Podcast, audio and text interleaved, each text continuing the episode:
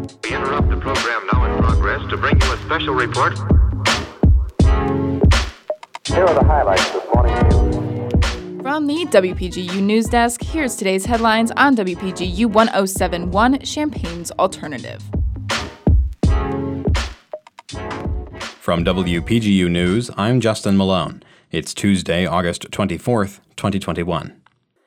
A university police officer is dead after a five car crash on Prospect and Church Streets Sunday evening. Lieutenant Aaron Landers was riding a motorcycle off duty when a drunk driver disobeyed traffic signals and crashed into a passing car. The cars were forced into the southbound lane of Prospect Avenue, striking Landers, who was taken to Carle Foundation Hospital with multiple traumatic injuries. He died due to his injuries early yesterday morning. Lieutenant Landers was a longtime member of the University Police and was the commander of the bomb squad on the force. He had served as a community police officer for 24 years. Landers leaves behind his wife and two children. The University of Illinois welcomed in a new semester yesterday, as well as a high profile visitor. WPGU's Jane Knight reports on yesterday's events. Governor J.B. Pritzker spoke at the University of Illinois yesterday to announce the investment of $140 million into campus facilities. Chancellor Robert Jones and University of Illinois System President Tim Killeen joined the governor for the announcement on the quad side of the Illini Union. The project consists of constructing a new world class facility to support innovation and scholarship in the state. The money will also go towards renovating Altgeld Hall and replacing Illini Hall with a data science center. Governor Pritzker honored the university's role in combating the coronavirus with the Shield Illinois saliva test, recognizing the university as a hub of innovation.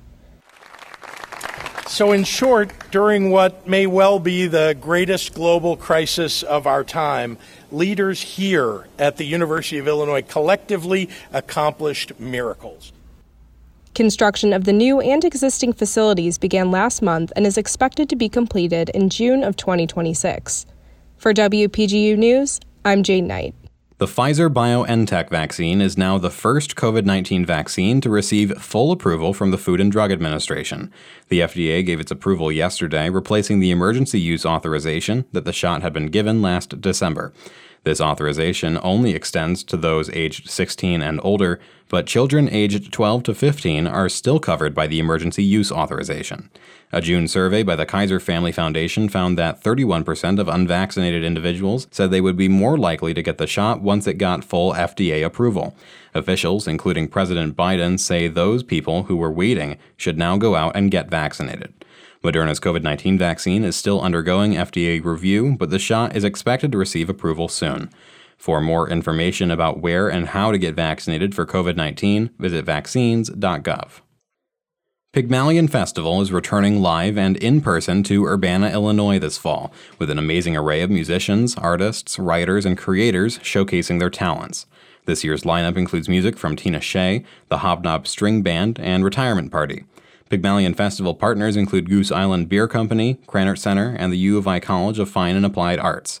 A literary marathon will take place across the last two days of the festival and include work from U of I alum Jesse Knowles and MFA student Aslan Smith. Pygmalion Festival will run from September 23rd to 25th, and events will occur at local businesses throughout the community, including Rose Bowl Tavern, Nola's Rock Bar, and Analog Wine Bar. For more information and where to purchase tickets, visit thisispygmalion.com. The Big Ten announced Monday that any Big Ten conference team that is unable to participate in a conference matchup due to COVID 19 issues will have to forfeit. Such games will not be rescheduled, with the forfeiting team handed a loss and the opposing team given an automatic win. The Big Ten also stated that the game would be declared a no contest if both teams are unable to play due to COVID 19 issues within their programs.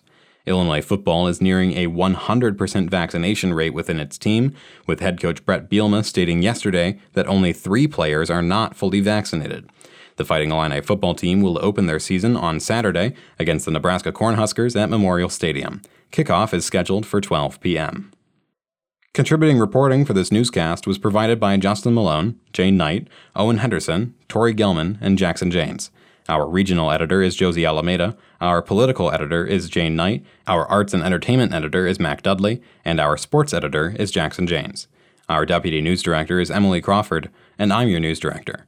For WPGU News, I'm Justin Malone.